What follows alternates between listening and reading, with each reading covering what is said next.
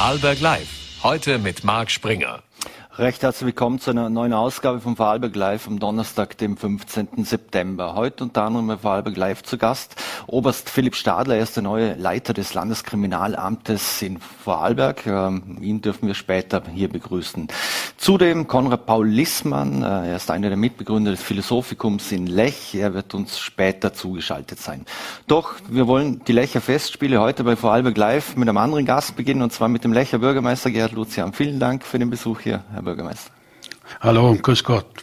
Lucian, beginnt schon ein bisschen zu kribbeln, der Sommer endet, jetzt steht der Herbst vor der Tür, also der Winter ist auch nicht mehr so, so weit. Äh, haben Sie schon ein bisschen ein Kribbeln in den Fingern? Man, das hat man immer vor jeder Saison, das ist ganz klar. Aber nachdem man immer mehr Betriebe, auch unser eigener Betrieb jetzt auch durchgehend im Herbst geöffnet hat, schauen wir da ganz gelassen auf die Vorbereitung hin. Die gehen natürlich nebenbei her. Wir hatten einen relativ guten Sommer, muss ich sagen. Es hat sich wieder, ich sage jetzt einmal, in dem normalen Bereich eingereiht und sind sehr zuversichtlich auf den kommenden Winter. Die Vorausbuchungen sind sehr gut. Also da glaube ich, werden wir ein gutes Ergebnis, wenn uns nicht irgendwas einen Strich durch die Rechnung macht, äh, natürlich ein gutes Ergebnis für nächsten Winter haben. Man, die Krise in der Ukraine, der Krieg ist natürlich vor Ort, kann man fast sagen. Dann natürlich auch äh, Corona, wenn wir schauen, was da kommt. Aber ich glaube, die, die Corona-Geschichte haben wir sehr gut im Griff. Mhm. Und ich kenne jetzt zum Beispiel zwei, die von Amerika zurückgekehrt sind.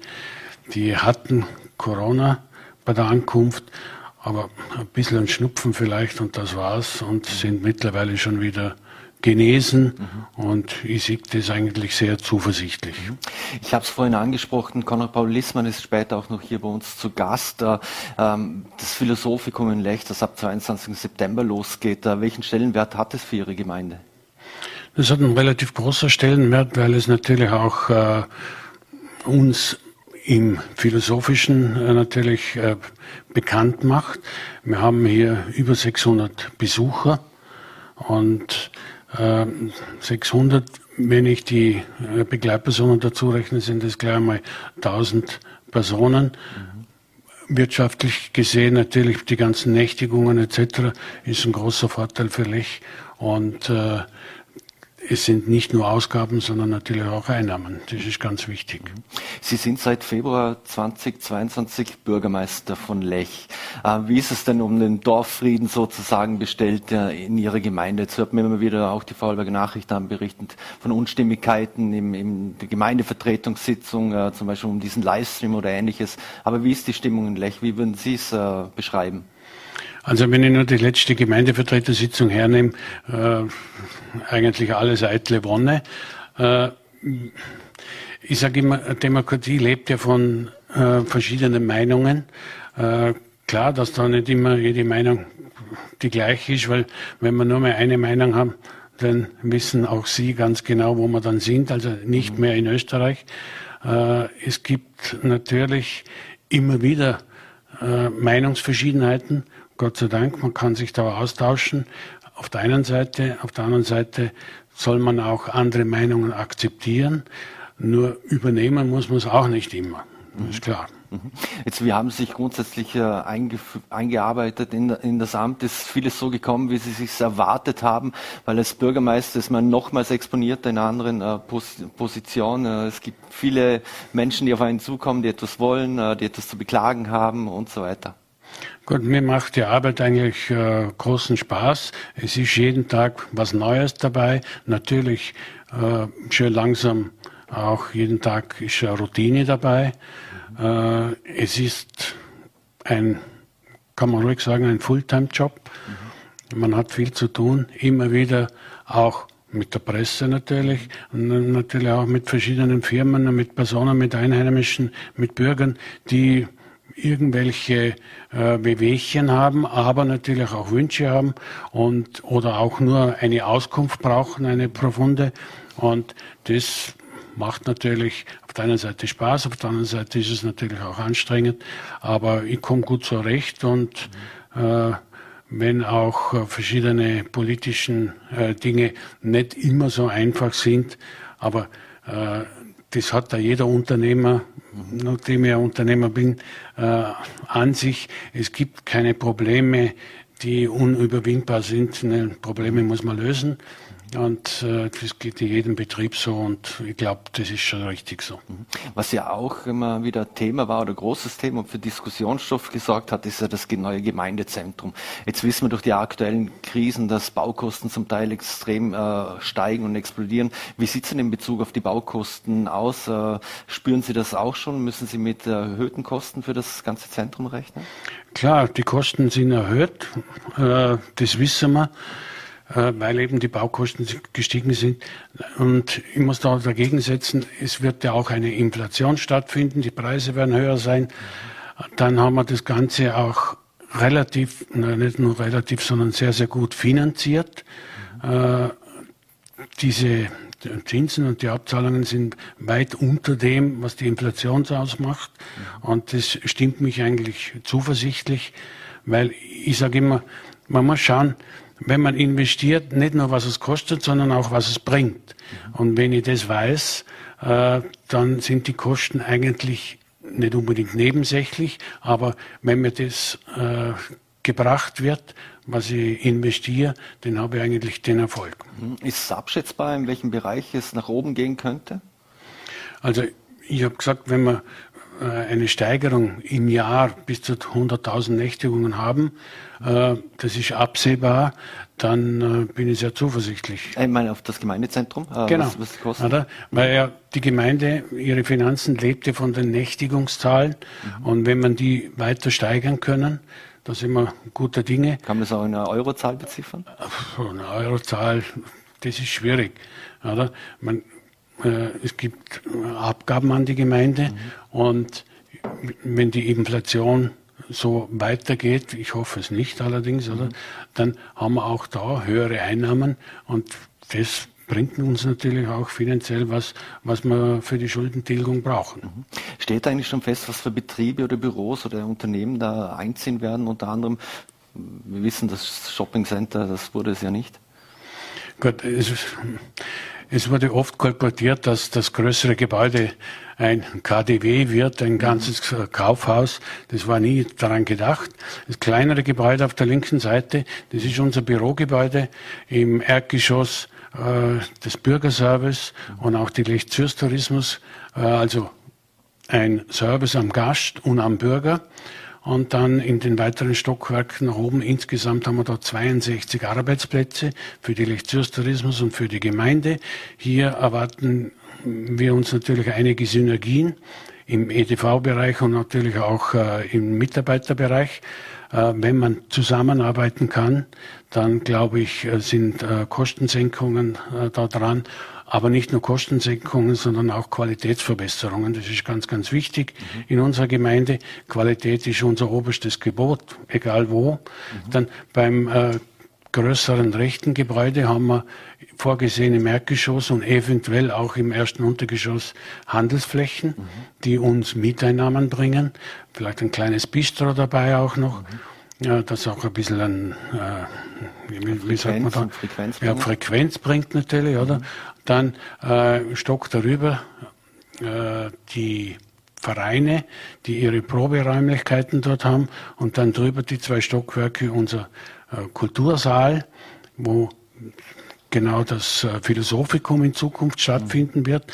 Am Philosophikum haben wir ungefähr 600 Teilnehmer und die haben dort äh, gut Platz. Das wird mhm. sicherlich ein Saal für 650 äh, Personen sein mit natürlich technischer Ausstattung, die dann viel besser sein wird, auch für die Übertragungen, Live-Übertragungen etc., mhm.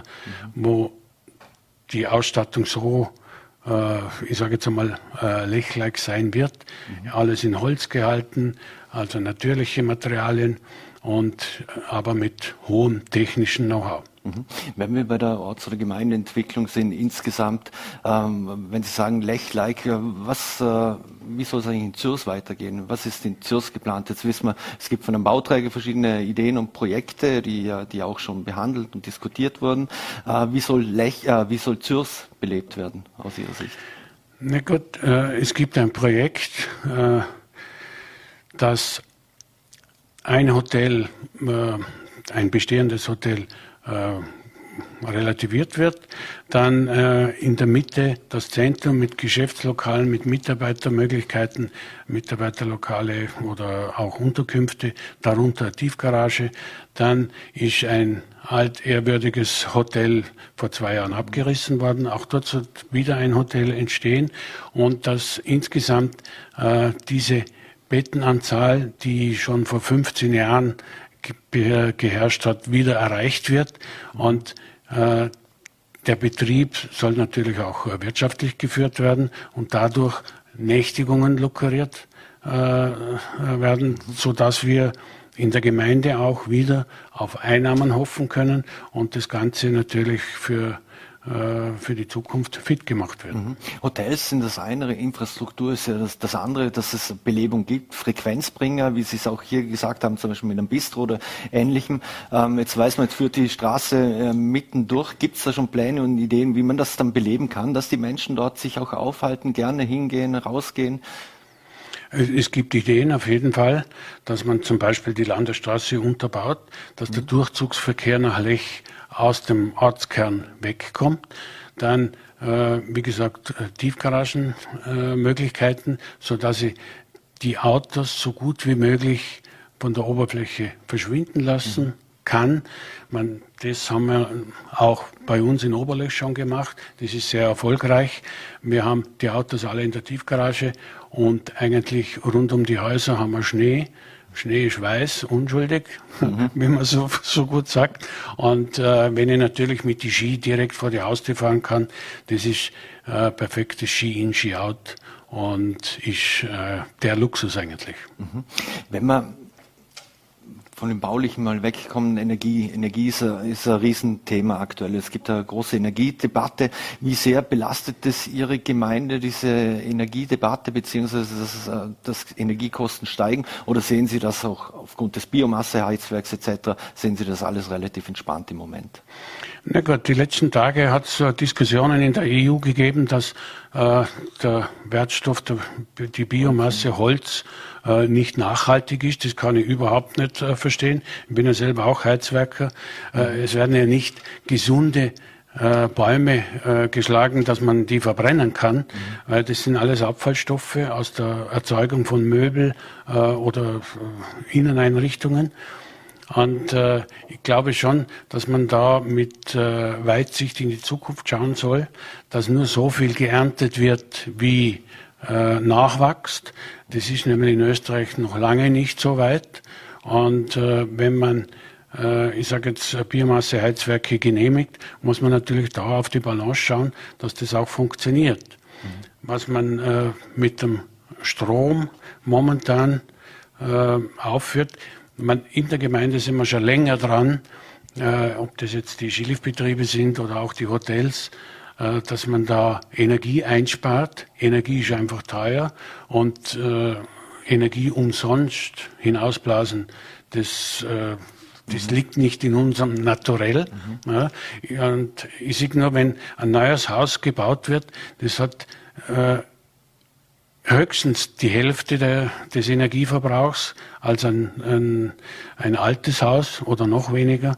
Und da ist einfach die Entwicklung der Zeit und die innovative äh, äh, Idee ist da schon von großem Vorteil für die äh, Energieeinsparung. Mhm. Wenn Sie die Seilbahn ansprechen, die bauen ja auch Energie für die Beschneiung der Pisten. Unter anderem, mit, jetzt wissen wir, wir laufen auf einen sehr unsicheren Herbst, Winter zu.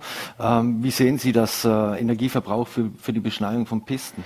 Man wird, man, die, die neuen Schneekanonen brauchen viel weniger Energie wie äh, eine ältere Schneekanone. Das ist das eine. Dann, wir haben in Österreich die ganze, die gesamte Seilbahnwirtschaft inklusive der Beschneiung verbraucht 1,2 Prozent der Energie. Und wenn man jetzt da anfängt, das zu kappen, dann hat man nicht viel eingespart. Man hat, okay, 130.000 Arbeitsplätze aber vernichtet. Aber nicht auch um das Symbol? Äh, Symbol immer wieder, aber man muss auch logische Symbole setzen und nicht nur einfach sagen, Beschneiung ist jetzt aus. Wenn uns der Herrgott hilft, dann haben wir vielleicht mehr Naturschnee, dann brauchen wir noch weniger Schnee machen. Das ist schon klar. Aber ein gesamter Wirtschaftszweig lebt davon.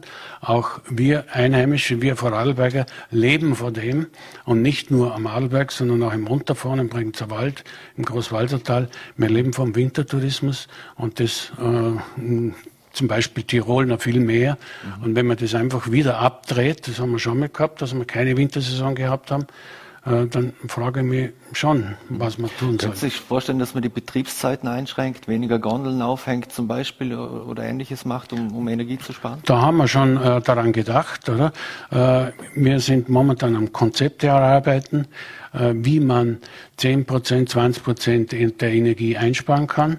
Eben zum Beispiel wie einfach weniger Sessel äh, draufhängen in Zeiten, wo die Frequenz nicht so hoch ist, äh, zum Beispiel.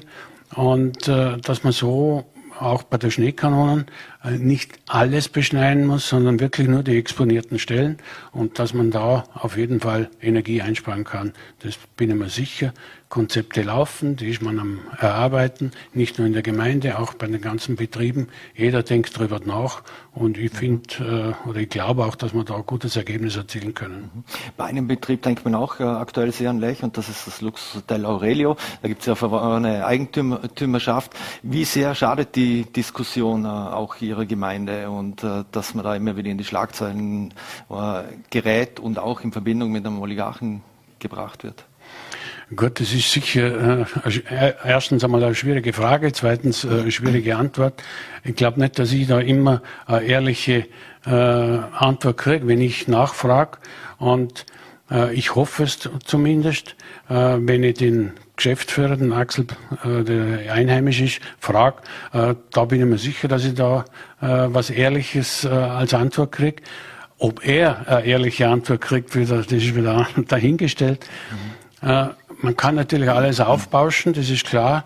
Äh, was ich weiß, das Hotel Aurel ist eine österreichische Firma, wird vom, äh, vom Einheimischen geführt. Es sind einheimische Arbeitsplätze. Das ist auf der einen Seite und die andere Seite hat die Gemeinde oder ich als Bürgermeister keinen Einfluss darauf. Das ist Bundessache und die müssen sich da überlegen, äh, wie man da vorgeht. Und wenn da irgendwas passiert, kann auch ich sicherlich nicht dagegen antreten, ist mhm. klar. Lech ist auch ein interessanter Platz natürlich für viele Investoren. Ich denke Samwa, Benko, Sigi Wolf etc., die man immer wieder hört, die sich ja dort eingekauft haben, ja, schon, schon zum Teil. Wie groß ist auch der Druck auf die heimischen Hoteliers in Lech, äh, damit man auch, ich sage mal, der Verlockung des Geldes auch widerstehen kann? Das ist sehr schwierig, natürlich, klar. Äh, bei solchen Immobilienpreisen, Grundstückspreisen, da tun wir uns schwer, äh, da dagegen anzuhalten, weil, ja, ich habe einmal gesagt, Geld stinkt nicht. Das ist so. Äh, nur, äh, es gibt natürlich auch Nachfolgeprobleme in den Familien. Äh, der Aufbau hat stattgefunden. Die Kinder sind in gute Schulen geschickt worden. Die sagen sich, na, das tue ich mir nicht an, ich mache lieber was anderes. Ich habe jetzt gut gelernt, habe gut studiert, mache was anderes. Ja, dann bleibt den Eltern nicht viel anderes übrig, als zu verkaufen. Und man verkauft natürlich nicht unbedingt an, an einen Nachbarn, sondern an den, der mehr zahlt. Das ist bei jedem das Gleiche, oder? Wenn, wenn Sie Ihr Auto verkaufen. Sie verkaufen an den, der mehr bietet. Das ist ganz logisch. Läuft leichter Gefahr, dass man auch die Identität verliert, weil es ging immer, man hat immer sehr Lech, das Dorf ja auch immer, auch schon vor vielen Jahrzehnten immer wieder damit geworben, dass man ja die dörfliche Struktur hat und darum auch ganz anders dort Urlaub machen kann. Meine, dörfliche Struktur haben wir nach wie vor, das wird auch so bleiben, allein vom Raumplanungsgesetz her. Und ich hoffe schon, dass so viele Einheimische wie möglich da bleiben und dass weiter äh, wirtschaftlich hier äh, gemacht wird. Und wir haben mit, äh, mit den Kindern natürlich eine Zukunft vor uns, die momentan ungewiss ist mit dem Krieg, mit, mit allem Möglichen. Aber ich bin zuversichtlich, weil wir wohnen und leben in einer wunderschönen Gegend und das sollte uns schon was wert sein, dass wir äh, da bleiben und nicht dem ja, dem Geld verfallen und woanders hinziehen. Mhm. Abschließend noch, äh, dem Investorenmodellen wurde ja grundsätzlich ein, ein Riegel vorgeschoben im letzten Jahr. Da wird versucht, äh, es gibt natürlich Möglichkeiten oder Versuche, das auch zu umgehen. Alleine wie viele Anrufe bekommen Sie, weil jemand eine Ferienwohnung möchte? Relativ wenig. Momentan gibt es eben den, den Baustopp und dass äh, Ferienwohnungen äh, neu gewidmet werden, das ist ausgeschlossen. Da gibt es einen Gemeindevertretungsbeschluss, der da einen Riegel vorgeschoben hat. Da sind wir uns alle einig. Wir haben genügend. Wir haben ungefähr gleich viel Ferienwohnungen als wir Hauptwohnsitze. Mhm. Und somit, glaube ich, sind wir auf guter Schiene und hoffen natürlich, dass äh, wir mit mit, mit der Zukunft gut umgehen, so wie wir auch die letzten Jahrzehnte mit der Natur relativ gut umgegangen sind. Äh, ich muss nur auch meinen Kollegen Michi da ansprechen, der hat vor 30 oder 40 Jahren schon, ist es ja, oder bald 50 Jahre, das, äh, die Renaturierung auf den Skipisten vorangetrieben. Und da sind sehr viele äh, Leute aus der ganzen Welt zu uns gekommen haben uns das abgeschaut und angeschaut, wie man das macht. Und also wir sind auch da Vorreiter, wie man in Skigebieten mit der Natur umgeht und äh, das bringt uns jetzt natürlich auch im Sommer sehr viel, mhm. ich sage jetzt einmal Tourismus oder sehr viel wert. Eine allerletzte Frage noch am, am Montag ist das Begräbnis der, der Queen. Äh, Prinz Charles wird König, äh, neuer Prinz Charles, äh, König Charles III. Jetzt war er ja auch äh, in Lech unter anderem schon Skifahren, äh, wie wir wissen aus der Vergangenheit und nicht nur Lady Di. Haben Sie da auch noch eine Erinnerung dran? Lady Di habe ich in Erinnerung. Eine äh, sehr nette, hübsche Frau damals, aber natürlich da ist der Kontakt nicht so einfach. Da sind äh, andere äh, dazwischen, die da gut aufpassen. Aber gut, wenn man so ein Leben hat mit so viel Paparazzis um, um sich herum, ist auch nicht einfach. Und ich, äh, also ich wünsche mir selber nicht so ein Leben. Also ganz einfach. Und äh, das hat natürlich auch äh, Gäste aus England gebracht, ist ganz mhm. klar. Und äh, wie auch sehr viele holländische Gäste da sind, wegen dem holländischen Königshaus. Und ja, die gehen halt auch dorthin, wo die Qualität äh, vorhanden ist mhm. und wo man auch, ich sage jetzt einmal, vor unliebsamen Journalisten ein bisschen Ruhe hat, mhm. dass man auch äh, in Ruhe Urlaub machen kann. Das ist ganz wichtig. Bürgermeister Gerhard Luzian, vielen Dank für den Besuch hier bei Vorarlberg Live im Studio und wünschen alles Gute auch für den Winter und äh, vielen Dank. Abend. Dankeschön. Dankeschön. So, meine Damen und Herren, und wir wechseln jetzt gleich das Thema. Seit 1. September 2022 ist Oberst Philipp Stadler der neue Leiter des Landeskriminalamtes Vorarlberg und ich darf ihn jetzt hier im Studio begrüßen. Vielen Dank für den Besuch, Herr Stadler. Danke für die Einladung. Herr Oberst Stadler, jetzt, äh, Sie sind ja bereits seit 2016 als stellvertretender Leiter im, im, Landeskriminalamt tätig. Vielleicht noch ein paar Worte zu Ihrem Vorgänger. Hardy Schofen ist ja in Pension gegangen. Jetzt sind Sie, haben Sie übernommen per 1. September. Ähm, was hat Hardy Schofen ausgemacht und äh, was für Abteilung haben Sie jetzt übernommen? Ja, ist richtig. Ich bin 2016 ins Team der LKA-Leitung gekommen. Ich war davor noch einige Jahre Ermittler im LKA im Bereich Diebstahl, Einbruch. Hardy Joven war insgesamt 32 Jahre in der Kriminalabteilung der mhm. Gendarmerie, früher dem heutigen Landeskriminalamt, und davon 22 Jahre als Leiter. Er hat dementsprechend das LKA und die Kriminalpolizei in Vorarlberg auch geprägt und äh, mit seinem Übertritt in den Ruhestand geht, denke ich, eine sehr erfolgreiche Ära jetzt zu Ende der Hardy Joven, Sie müssen sich vorstellen, als er Anfang der 1980er Jahre ins, äh, in die damalige Kriminalabteilung gekommen ist, waren dort 40 Mitarbeiter, damals alles Männer beschäftigt. Mhm. Heute sind es über 90.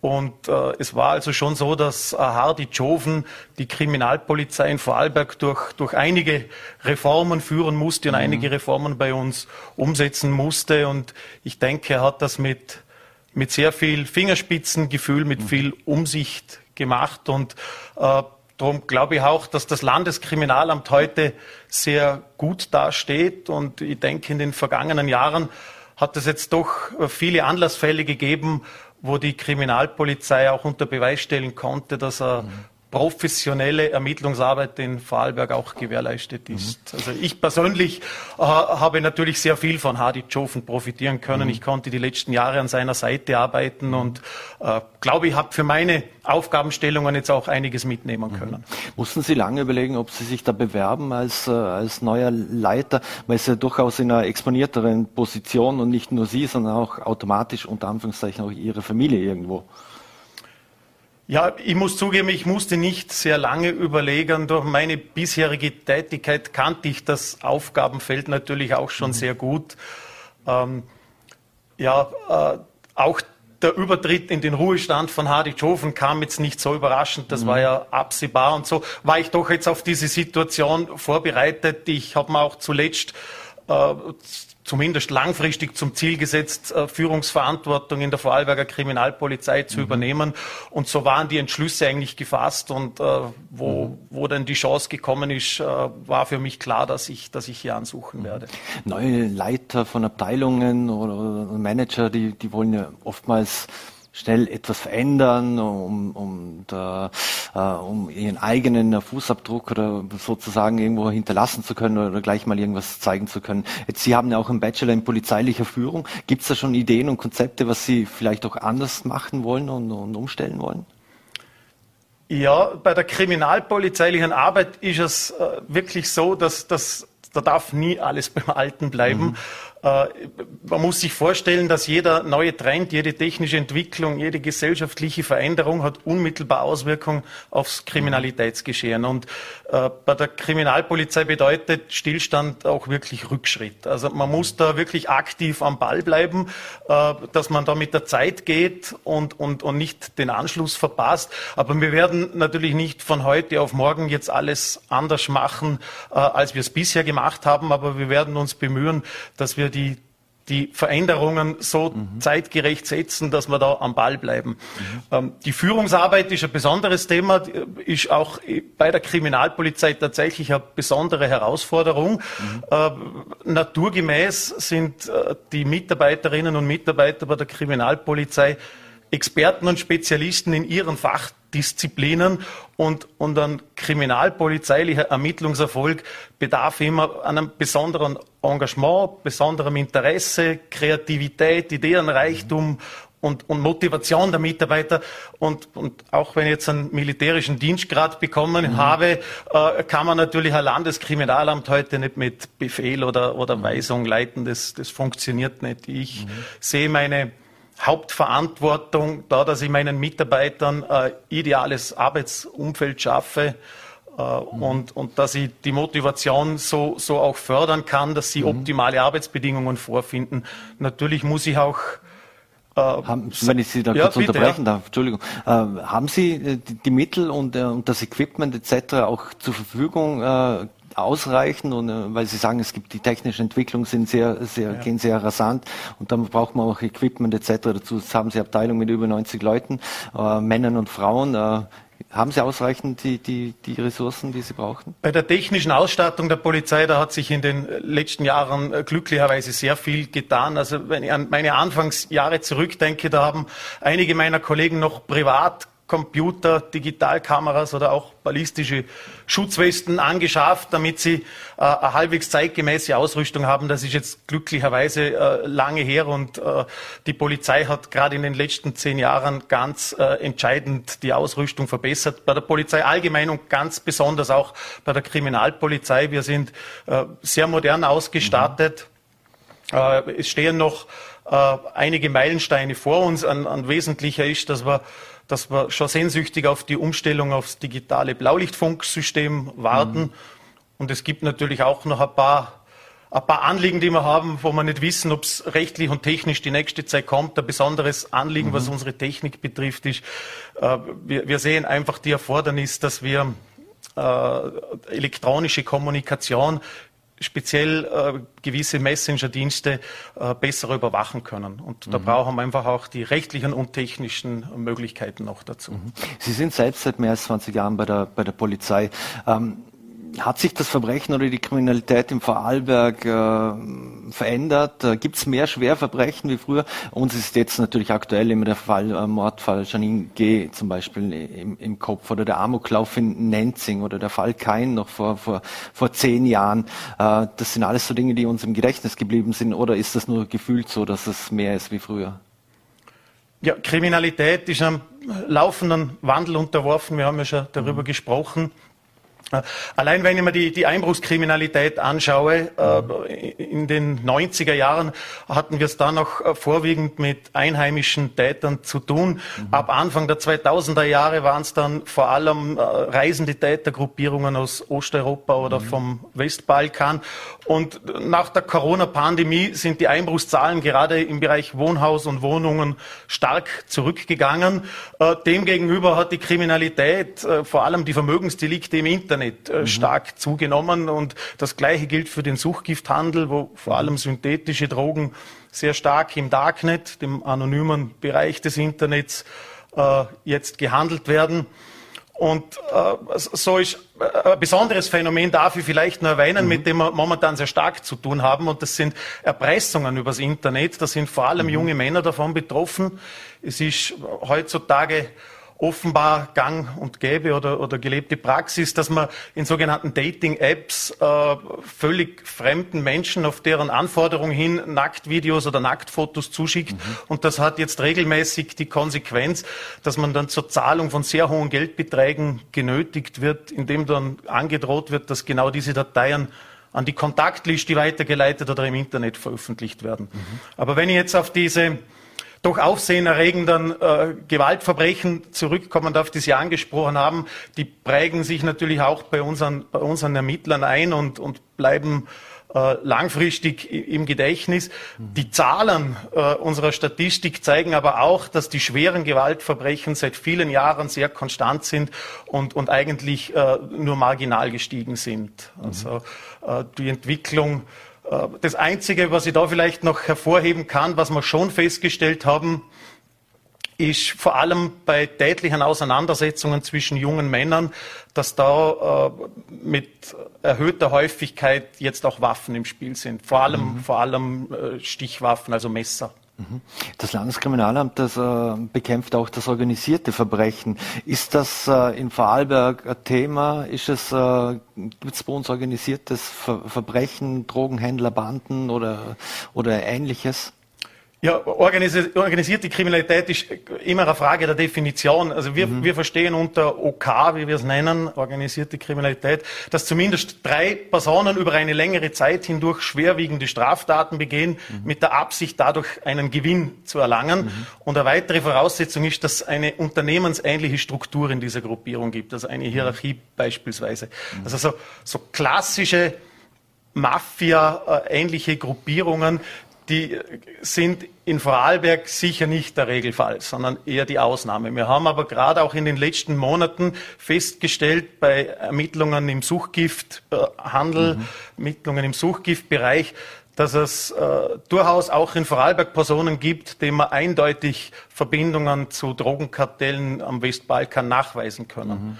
Und Anhaltspunkte dass solche Strukturen bei uns im Entstehen sind, hatte man zuletzt auch im Bereich des illegalen Glücksspiels. Mhm. Da muss man allerdings, das war gerade diese Zeit, als, als an, an jeder Ecke in den größeren Ortschaften solche Glücksspiellokale entstanden sind.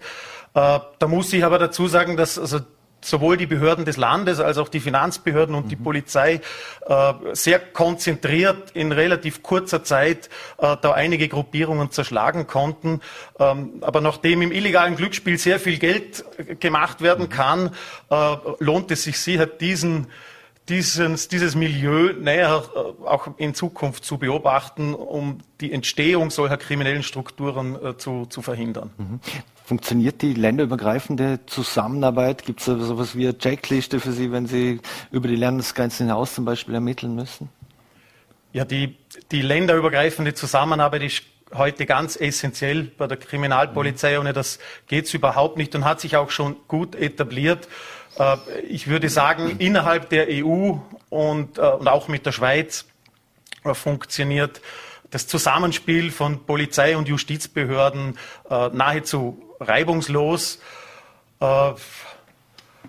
Gerade so neue Methoden, die wir haben und Möglichkeiten wie ein europäischer Haftbefehl, eine europäische mhm. Ermittlungsanordnung, das sind ganz wertvolle Instrumente und die gehören heute zu unserem täglichen Geschäft im, im Landeskriminalamt. Aber selbst außerhalb der Europäischen Union äh, arbeiten wir zum Teil sehr erfolgreich mit, mit anderen Ländern auf polizeilicher Ebene zusammen. Also wir haben in den letzten Monaten Hausdurchsuchungen in Georgien, in Serbien und Moldawien mhm. durchgeführt und allein, das waren eigentlich immer Vermögensdelikte, Einbruchsdelikte in mhm. aller Regel und, und allein die, die präventive Wirkung dieser äh, gemeinsamen grenzüberschreitenden mhm. Polizeilichen Maßnahmen, das kann man, glaube ich, gar nicht hoch genug einschätzen. Wenn man sich vorstellt, dass der georgische Einbrecher mhm. bei uns ein Geschäft leer räumt und äh, einige Wochen oder Monate später von Vorarlberger Kriminalbeamten gemeinsam mit georgischen Kriminalbeamten Besuch zu Hause bekommt. Ich glaube, das hat äh, auch in seinem Umfeld äh, eine große präventive Wirkung. Mhm. Wie sehen Sie eigentlich, jetzt, jetzt weiß man aus dem äh, angelsächsischen Raum oder dem amerikanischen Raum, da hängen überall Kameras und äh, da wird äh, Manche meinen, die, alles läuft über Gesichtserkennung wie in China, glaube ich jetzt nicht, aber wäre es für Ihre Arbeit ab und zu auch ganz gut, wenn man mehr Kameras im öffentlichen Raum hätte? Ja, das ist, äh, ich sage jetzt, ein, ein politisches Thema. Datenschutz ist für uns ein, ein ganz ein wichtiger Aspekt. Natürlich bei entsprechend, äh, entsprechenden Gewalttaten äh, wären wir oft froh, wir hätten Videobilder wegen dem ist es aber trotzdem nicht unser Anliegen, dass wir jetzt jede, jede Straße und jede Ecke bei uns Video überwachen. Wir haben äh, jetzt eigentlich ganz neue Möglichkeiten der Gesichtsfelderkennung. Bei, mhm. in, in, Österreich wurden die rechtlichen Grundlagen und inzwischen auch die technischen Voraussetzungen geschaffen. Äh, ich bin froh, dass ich diese Frage hier äh, jetzt zu dem mhm. Thema gestellt bekommen habe, weil es ist mir Anliegen, festzuhalten, was die Polizei da kann. Also mhm. wir, wir gleichen nicht Gesichter mit Videokameras an Bahnhöfen und dergleichen ab, mhm. sondern es ist uns möglich, äh, Aufzeichnungen von einem Tatort, einer Bank zum Beispiel, äh, ein Foto, das wir dadurch die Videoüberwachung bekommen haben von einem Täter, den wir nicht kennen, einem unbekannten mhm. Täter, können wir mit unseren erkennungsdienstlichen Fotos abgleichen. Also mhm. mit Fotos von Personen, die früher schon einmal straffällig mhm. geworden sind. Also, also nicht mit dem Passfoto nicht mit den Passfotos, sondern nur mit Fotos, mhm. äh, die, die in der erkennungsdienstlichen Evidenz einliegen. Mhm. Und das sind, da liegen Personen ein, die früher schon einmal straffällig wurden. Ja, und live mhm. geht das sowieso nicht. Also mhm. die Bahnhofskamera äh, kann, kann sowas nicht. Mhm. Also da wären wir bei CIS oder, oder was weiß ich was. Abschließend noch, Sie haben auch ein Masterstudium in strategisches Sicherheitsmanagement äh, abgeschlossen. Äh, wie hilft Ihnen das jetzt in Ihrer leitenden Funktion? Ja, das äh, Masterstudium strategisches Sicherheitsmanagement an der Fachhochschule Wiener Neustadt bietet dann einen sehr breiten Überblick über, über aktuelle Sicherheitsbedrohungen in der heutigen Zeit und äh, moderne wissenschaftsbasierte Ansätze, wie man diesen Bedrohungen begegnen kann. Das reicht von Terrorismus über Cybercrime, organisierte Kriminalität bis zu hybriden Bedrohungen. Und, und ein zweiter wichtiger Aspekt bei diesem Studium ist, wie, wie können wir uns im Sicherheitsbereich strategische Ziele setzen? Wie, wie können wir den Ist-Zustand analysieren und daraus ableiten, welche zukünftigen Entwicklungen auf uns zukommen? Und, und wie können wir dann diese strategischen Ziele auch, auch, auch erreichen und, und umsetzen. Äh, das reicht von Budgetierung, Ressourcensteuerung, Organisationsentwicklung, viele Bereiche. Das wird in der Praxis bei uns äh, in enger Abstimmung von Landespolizeidirektion, Innenministerium, Bundeskriminalamt mhm. gemacht. Wenn es um die Kriminalpolizei geht, ist das Landeskriminalamt natürlich auch involviert. Mhm. Und ja, da, da hilft es schon, wenn man die Prozesse im mhm. Hintergrund kennt, wenn man, wenn man weiß, wie man wenn man dann im Stillschräubchen dreht, welche mhm. Auswirkungen dann, dann das auch hat. Mhm. Also. Eine, zum Schluss noch eine, eine letzte persönliche Frage noch. Hätten Sie sich, als Sie in den Polizeidienst eingetreten sind, 2002 war es, glaube ich, ja. äh, vorstellen können, dass Sie mal das Landeskriminalamt leiten? War das äh, ein Karriereziel von Ihnen, äh, bei der Polizei Karriere zu machen? Ja, also bei der Polizei Karriere zu machen. Natürlich, dass man Leiter des Landeskriminalamts wird, das lässt sich, denke ich, schwer planen. Mhm. Äh, ich, ich war früher Ermittler und äh, das war, ich war mit Herz und Seele Ermittler. Also ich hätte mir auch gut vorstellen können, dass ich als Ermittler im, im Außendienst bei der Kriminalpolizei weiter Dienst versehe. Es waren denn vor allem einige Vorgesetzte, äh, die mir geraten haben, die Ausbildungen zu absolvieren, dass ich nachher mhm. in eine Führungsposition kommen kann. Hardy Jofen mhm. war, war einer davon. Ähm, ich habe jedenfalls nie bereut, dass ich zur Polizei gegangen bin. Ich bin mir ganz sicher, dass es äh, ein, ein, unglaublich spannender, vielseitiger Beruf ist, wo man Möglichkeiten hat wie kaum in einem anderen Beruf. Und vielleicht darf ich an der mhm. Stelle gerade noch Werbung in eigener Sache machen. Mhm. Bis 30. September mhm. kann man sich für die Aufnahme in die Bundespolizei aktuell bewerben und wir brauchen den Nachwuchs momentan sehr, sehr dringend. Mhm. Oberst Philipp Stadler, vielen Dank für den Besuch hier bei Vorarlberg Live und vor allem alles Gute in Ihrer neuen Position als Leiter des Landeskriminalamts. Herzlichen Dank. Dankeschön. So, meine Damen und Herren, und wir wechseln noch einmal das Thema und wir kommen jetzt wieder im Prinzip nach Lech, wo, so wie am Anfang zur Sendung. Und ich freue mich sehr, dass ich jetzt den wissenschaftlichen Leiter und einen der Mitgründer und Masterminds des Philosophikums Lech via Zoom begrüßen darf, Philosoph und Universitätsprofessor Konrad Paul Lissmann. Vielen Dank, Herr Lissmann. Schönen guten Abend und danke für die Einladung. Herr Professor Lissmann, als man vor 25 Jahren an Sie herangetreten ist, bei der Geburt des Philosophikums als wissenschaftlicher Leiter zu fungieren, mit welcher Erwartungshaltung sind Sie herangetreten und war es eine Bauchentscheidung, dass Sie das Kind oder das Baby mitgebären und zum Laufen bringen oder haben Sie da etwas Zeit gebraucht? Äh, nein, ich habe keine Zeit gebraucht. Das ging auch rasend äh, schnell. Äh, das Ganze lief über einen Kontakt äh, über den damaligen Kulturlandesrat Guntram Linz, äh, der einen Vortrag von mir in Feldkirch gehört hatte. Und als Ludwig Muxel und Michael Köhlmeier jemanden suchten, der diese Idee, die eigentlich auf diese beiden zurückgeht, realisieren kann, nämlich in Lech eine geisteswissenschaftliche, philosophische, kulturwissenschaftliche Tagung zu etablieren, ähm, als äh, Gunther Linster Ludwig Muxler auf mich aufmerksam gemacht hat, äh, haben wir uns äh, Anfang äh, des Jahres im Jänner in Wien äh, getroffen. Man hat mir die Idee geschildert. Ich habe sofort in wenigen Tagen ein Konzept äh, dazu entwickelt. Äh, und zwei Monate später war das erste Programm des Philosophikums äh, auch schon äh, fixiert. Ich habe sofort das äh, Potenzial gesehen, das in solch einer äh, Tagung liegen kann, in dem Ort liegen kann, in einem besonderen Ambiente der Landschaft äh, liegen kann. Äh, und auf der anderen Seite, ich war ja damals noch 25 Jahre jünger, mhm. hat mich jetzt natürlich gereizt, etwas einmal zu beginnen. Äh, nicht irgendwo einzusteigen, wo schon Strukturen vorhanden sind, sondern wirklich was äh, Neues äh, aufzubauen, was auszuprobieren, zu experimentieren und wenn möglich auf einen erfolgreichen Weg zu führen. Und ich glaube, die Geschichte dieses Philosophikums zeigt, dass das äh, doch einigermaßen gelungen ist. Mhm. Was für eine Rolle hat Michael Köhlmeier gespielt, der die Idee ja gemeinsam mit Altbürgermeister Ludwig Muxel hatte? Äh, ja, Michael Köhlmeier, mit dem ich damals ja auch schon befreundet war, äh, hatte diese Idee, äh, eine sehr, sehr verdienstvolle Idee.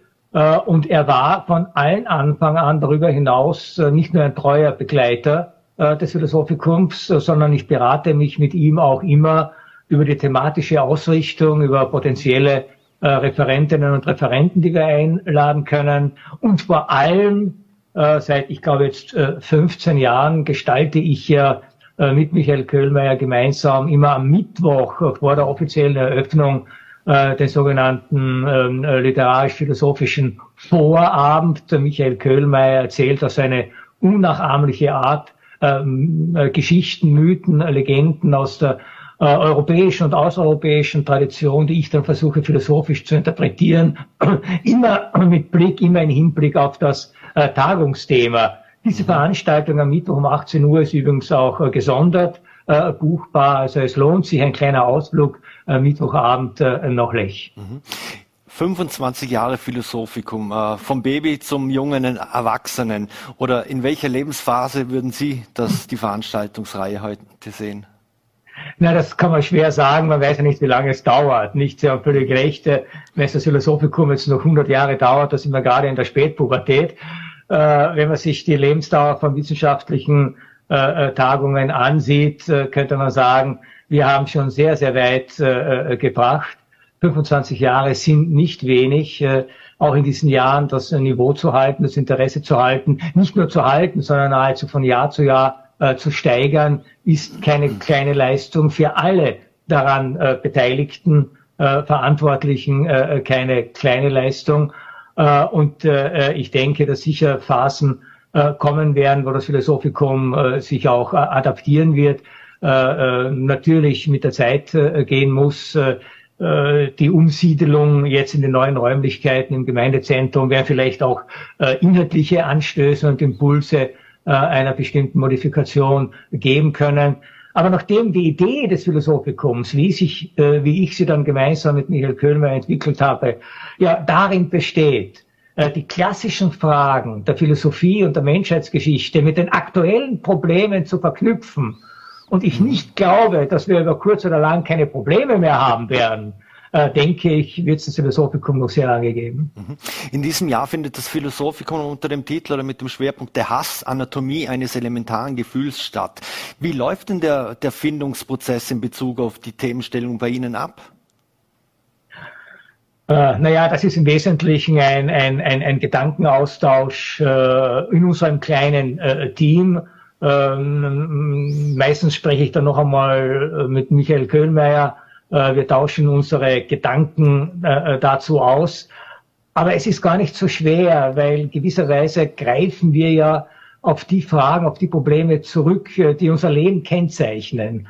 Und beim Hass war es ja offenkundig, ich meine, das Thema ist ja schon vor über einem Jahr festgelegt worden, da war vom Ukraine-Krieg noch keine Rede aber es war der Hass greifbar, war spürbar im gesellschaftlichen Bereich, im politischen Bereich, vor allem auf den, äh, äh, in den sozialen Medien, äh, wo ständig von Hate Speech, von Hass reden, äh, äh, man bemerkt, äh, das Ganze bemerken konnte, sodass es naheliegend war, dieses Phänomen auch einmal grundsätzlich, sozialwissenschaftlich, philosophisch, äh, Medien, äh, äh, theoretisch äh, anzugehen und einen Blick auf dieses äh, Gefühl zu werfen, von dem ja keiner von uns ganz frei ist äh, und das äh, dennoch ein Gefühl ist, das wir absolut negativ sehen und sehen müssen.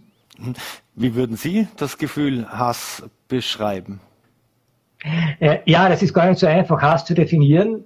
Äh, Im Gegensatz zu verwandten Gefühlen, wie sagen wir mal vielleicht Wut oder Zorn oder Empörung oder äh, Ekel oder vielleicht auch äh, Abneigung, äh, ist der Hass schon ein tiefes Gefühl, ein elementares Gefühl, ein lange nagendes Gefühl. Hass verraucht nicht so schnell wie ein Wutanfall. Hass ist hartnäckig und Hass ist ein absolut destruktives Gefühl.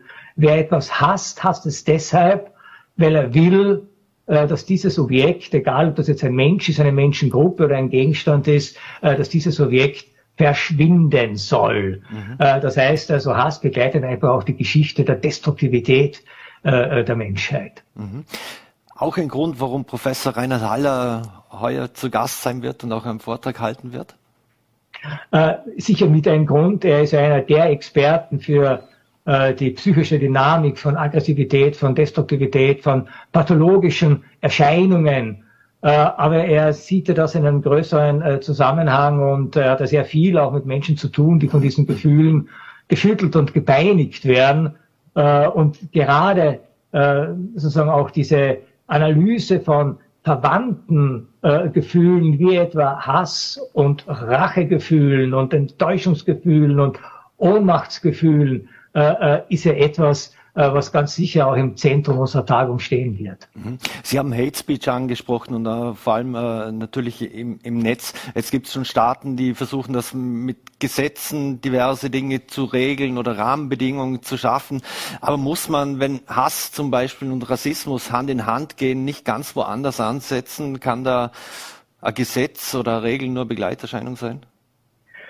Gesetze, mit denen man versucht, Emotionen äh, zu regulieren, äh, denke ich, sind überhaupt eine problematische Sache. Wir denken in der Regel auch nicht daran, Gesetze zu schaffen, die Wutausbrüche äh, mit Strafe belegen oder, oder, oder Angstzustände ähm, äh, äh, unter Strafe stellen.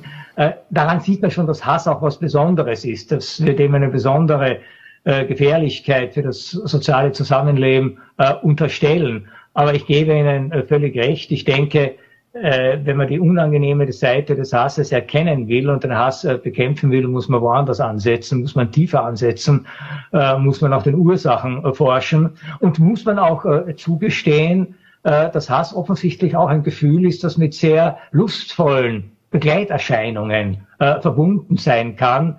Es geht also dem Hassenden ja nicht nur darum, etwas, was er widerwärtig findet, zu beseitigen oder beseitigen zu wollen, sondern es äh, gibt dem Hassenden natürlich äh, das Ganze auch ein gewisses Machtgefühl, ein gewisses Lustgefühl.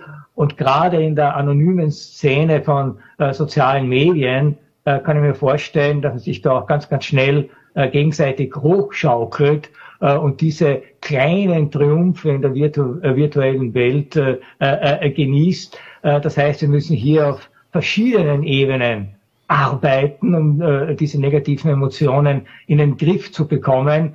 Aber die allerwichtigste Ebene, äh, das äh, möchte ich schon mal so sagen, ist äh, bei sich selber äh, zu beginnen. Äh, denn wir machen uns das ein bisschen zu einfach, indem wir sagen, ja, die Hasser, das sind ja immer die anderen. Ja, wir selber sind frei äh, davon. Und wenn wir negative Emotionen haben, das sind wir zutiefst berechtigt. Weil die haben wir nur gegenüber äh, den wirklich Bösen. Und damit sind wir schon dem Hass in die Falle äh, gegangen. Denn jeder Hassende äh, wird sagen, das, was er hasst, hasst er deshalb, weil es eigentlich das äh, äh Böse ist. Äh, das heißt, wir müssen an uns selbst oder bei uns äh, selbst beginnen äh, und uns fragen, wie frei sind wir eigentlich äh, von diesen Emotionen, äh, beziehungsweise wie sehr tendieren wir äh, auch dazu, uns über unsere eigene Affekt, unsere eigenen Affekte äh, hinwegzutäuschen. Mhm. Muss man äh, unterscheiden, wenn ein Kind zum Beispiel zu einem Elternteil sagt, ich hasse dich, äh, aus der puberdier pubertierenden Emotion heraus, als wenn das ein vermeintlich Erwachsener auch macht? Weil für äh, Elternteil gibt es wahrscheinlich nichts Schlimmeres. Ja. ja. Äh, vielleicht zwei Dinge dazu. Natürlich ist es so, dass äh, äh heranwachsende Kinder und heranwachsende äh, in allen emotionalen Situationen intensiver und vielleicht auch unbedarfter und unreflektierter noch agieren und reagieren als Erwachsene, denen man doch zutrauen kann, ihre Emotionen auch bis zu einem gewissen, gewissen Grad beherrschen zu können und unter Kontrolle äh, äh, äh, zu haben. Äh, und ich denke, in bestimmten familiären Situationen ist es nahezu unabdingbar, dass Kinder manchmal einen Hass auf die Eltern entwickeln übrigens auch manchmal Eltern ihren Hass auf die Kinder, äh, einen Hass auf die Kinder haben können. Mhm. Ähm, allerdings äh, äh, ist es auch ein bisschen so, äh, was ganz interessant ist, dass wir, wenn wir äh, davon sprechen, dass wir jemanden oder etwas hassen, ja, äh, dass wir auch sehr oft in einem abgeschwächten Sinn äh, gebrauchen. Also äh, und da ist es eigentlich äh, ungefährlich, wenn jemand sagt, also ich hasse Krawatten, ja, äh, äh, oder ich hasse Turnschuhe. Äh, oder ich hasse eine bestimmte Automarke. Äh, oder ich hasse eine bestimmte Musikgruppe. Äh, das ist gang und gäbe und da ist das Hassen nichts anderes als ein anderes Wort für äh, äh ich habe keine Vorliebe dafür oder es gefällt mir nicht, ich mag es nicht. Und dieses Recht, etwas nicht zu mögen, das haben ja Menschen. Und das ist nicht immer Hass ja, sondern Hass ist wirklich äh, äh, erst dann gegeben, wenn es ein Gefühl ist, dass einen hartnäckigen Vernichtungswillen hat. Es ist ein Unterschied zu sagen, äh, ich hasse Krawatten und das heißt, ich trage keine, oder ob ich sage, ich hasse Krawattenträger und deshalb versuche ich diese auszurotten. Merken Sie den Unterschied? Mhm. Mhm. Beim Philosophikum wird ja auch immer ein Preis äh, verliehen. In diesem Jahr ist die Preisträgerin des Traktatus äh, die Autorin Marie-Louise Knott. Warum ist die Wahl auf Sie gefallen? Äh, die Wahl ist auf Sie gefallen. Ich kann da jetzt nur die Jury referieren, weil ich bin ja nicht äh, sozusagen stimmberechtigtes Mitglied äh, der Jury, weil sie einen exzellenten Essay geschrieben hat über eine kleine Begebenheit im Leben von Hannah Arendt aber dieser Essay äh, sozusagen wirft ein unglaublich interessantes, originelles, detailreiches, äh, detailreiches Licht auf Fragen, die uns heute zutiefst bewegen, nämlich Fragen des Rassismus, Fragen, wie geht man mit Minderheiten um, Fragen, wie geht man mit Menschen anderer Hautfarbe um, Fragen, wie geht man mit der Integration von Menschen in soziale, gesellschaftliche äh, Systeme äh, um. Der Anlass äh, ähm, äh, äh, für Hannah Arendt äh, sich mit dieser Thematik zu beschäftigen, war ja die Frage des gemeinsamen Schulbesuchs von weißen und schwarzen Kindern im, im Amerika der 50er äh, Jahre. Und wir alle wissen, dass wir diese Probleme noch lange nicht ausgestanden haben. Äh, also zwei Gründe, ein glänzend geschriebener Text, ein glänzend geschriebener Essay, der anhand einer historischen Begebenheit äh, imstande ist, die brennendsten Fragen unserer Zeit neu zu beleuchten. Mhm. Abschließend noch, muss man kurz antworten, weil wir gerade bei Büchern sind und aktuelle Frage ist, jetzt hat der, der Ravensburger Verlag, ähm, der junge Häuptling Winnetou, zwei Kinderbücher eingestampft und dann gibt's auch noch diese Diskussion um kulturelle Aneignung wegen Dreadlocks und Ähnlichem. Wie verfolgen Sie diese Diskussion und Debatte? Ja, ich verfolge sie mit großer Aufmerksamkeit und mit großer Verwunderung. Äh, denn jeder Mensch, der sich mal mit Kultur beschäftigt hat, weiß, Kultur ist quasi identisch mit äh, kultureller Aneignung. Nichts in unserer Kultur stammt nur von uns, äh, nichts in einer anderen Kultur stammt nur äh, von dieser. Äh, man könnte mit Homers Ilias anfangen, das wäre das Feld für Michael Kölner und sagen, also der hat sich hier äh, äh, kleinasiatische Geschichten äh, angeeignet. Das geht nun einmal äh, gar nicht. Ein zentraler Gott unserer Mythologie, nämlich Dionysos, äh, war ein asiatischer Gott. Die ganze europäische antike Kultur war beeinflusst von der ägyptischen Kultur. Wir wiederum als sozusagen Erbe des christlichen Abendlandes können ohne die jüdische Kultur aus gar nicht äh, verstehen. Es sind lauter Aneignungsprozesse und im Bereich der Kultur, im Bereich der Wissenschaft, äh, äh, im Bereich der Zivilisation äh, sind Aneignungsprozesse die Voraussetzung dafür, dass man überhaupt produktiv und innovativ äh, sein kann. Deshalb finde ich diese Debatte auch so unglaublich unehrlich, äh, so borniert äh, und eigentlich tatsächlich, möchte man sagen, wenn, das, wenn der Gegenbegriff zur Kultur die Barbarei ist, ist das eine barbarische Debatte. Konrad Paul Lissmann, ich danke Ihnen sehr herzlich, dass Sie sich die Zeit genommen haben, wünsche viel Erfolg. Sehr gerne. Und kann auch nur noch empfehlen, es gibt ja auch noch ein Jubiläumsband von Ihnen, Der Geist im Gebirge, äh, anlässlich des äh, 25-jährigen Bestehens äh, von, des Philosophikums in Lech, den gibt's im Paul Czollnay Verlag. Vielen Dank, Herr Lissmann, Professor Lissmann, für alles Gute und äh, viel Spaß in Lech. Vielen Dank. So, meine Damen und Herren, und das war schon wieder mit Vorarlberg Live. Wir bedanken uns fürs Dabeisein, würden uns freuen, wenn Sie morgen wieder einschalten, Voller T, Ländle TV oder auch auf VNRT. Wir wünschen Ihnen einen schönen Abend.